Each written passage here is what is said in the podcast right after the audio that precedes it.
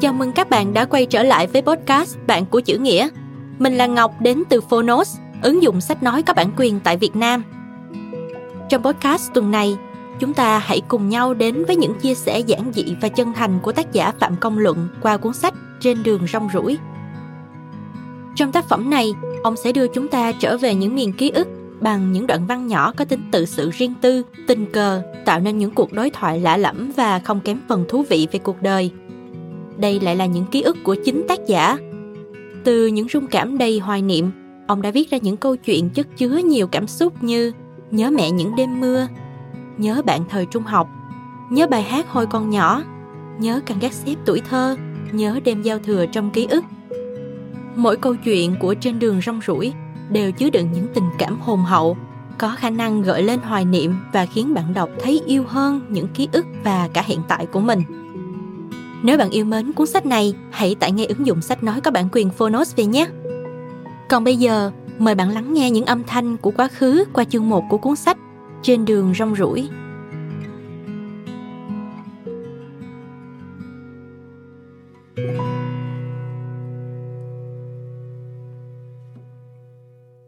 Bạn đang nghe từ Phonos.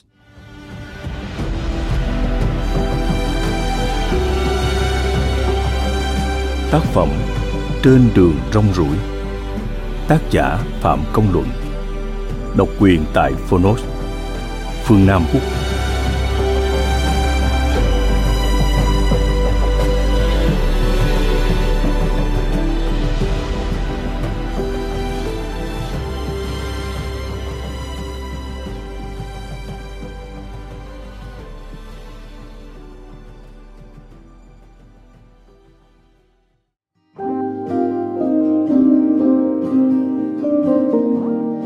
Chào bạn, tôi là Phạm Công Luận, tác giả quyển sách Trên đường rong ruổi.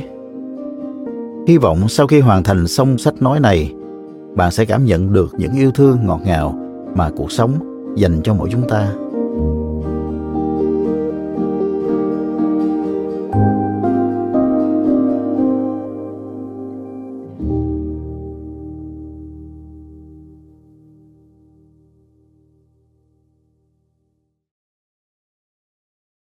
Cây ta thích trồng Từ hồi còn nhỏ, ta nhớ cây cối quanh nhà không có nhiều. Xóm bình dân, có vài nhà khá giả trồng cây cảnh, nhưng không mấy khi được vào nhà họ để xem.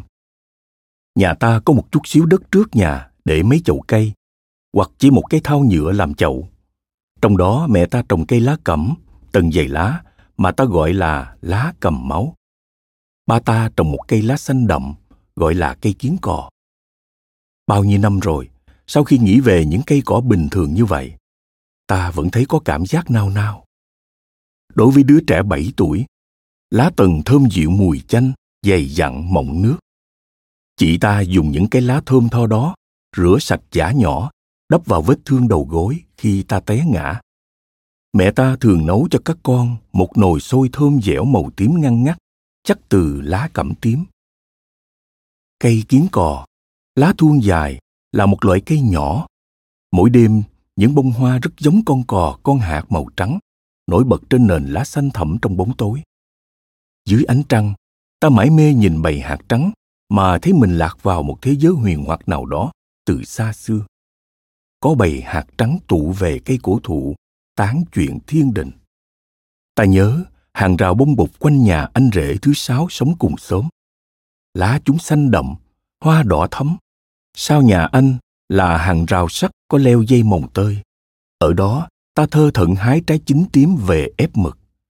Mực nhợt nhạt, không bằng thứ mực pha bằng những viên mực vuông ống ánh màu xanh lá cây mua ở trước cổng trường. Dưới hàng rào mồng tơi là đám lá cách xanh mát có hoa trắng thuôn dài. Vò lá trong tay có một mùi thơm thanh sạch tỏa ra.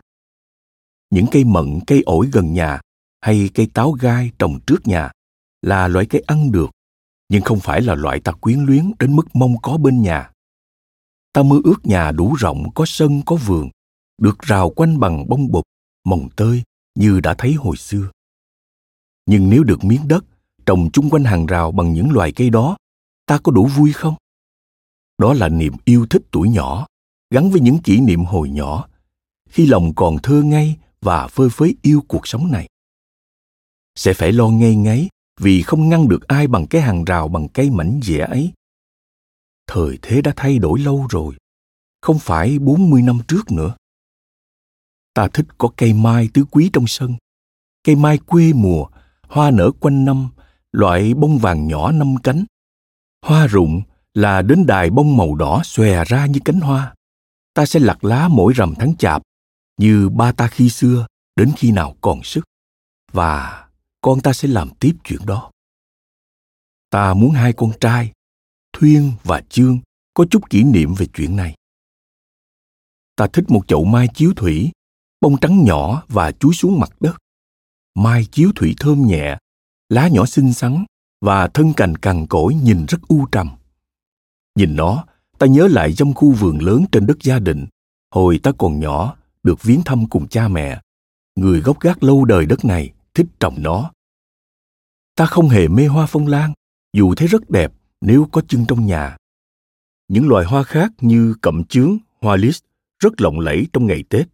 Nhưng sâu trong tâm hồn, ta thấy thân thương khi nhìn thấy hoa mai mai tứ quý và mai chiếu thủy. Và bùi ngùi nhớ mẹ khi thấy bông vạn thọ, thứ hoa trong nhà không chân nữa.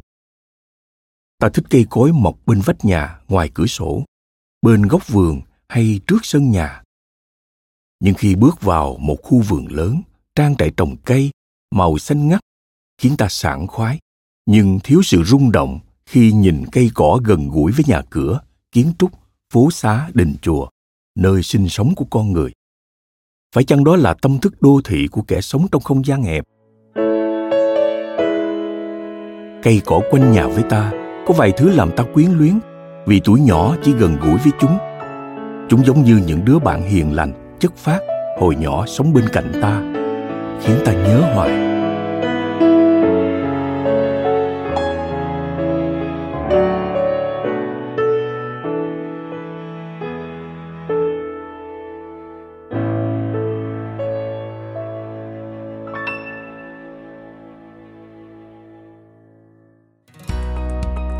Cảm ơn các bạn đã lắng nghe podcast Bạn của chữ nghĩa, một sản phẩm của Phonos. Tải ngay ứng dụng Phonos để có những phút giây trọn vẹn cùng văn chương. Hẹn gặp lại mọi người vào tuần sau nhé!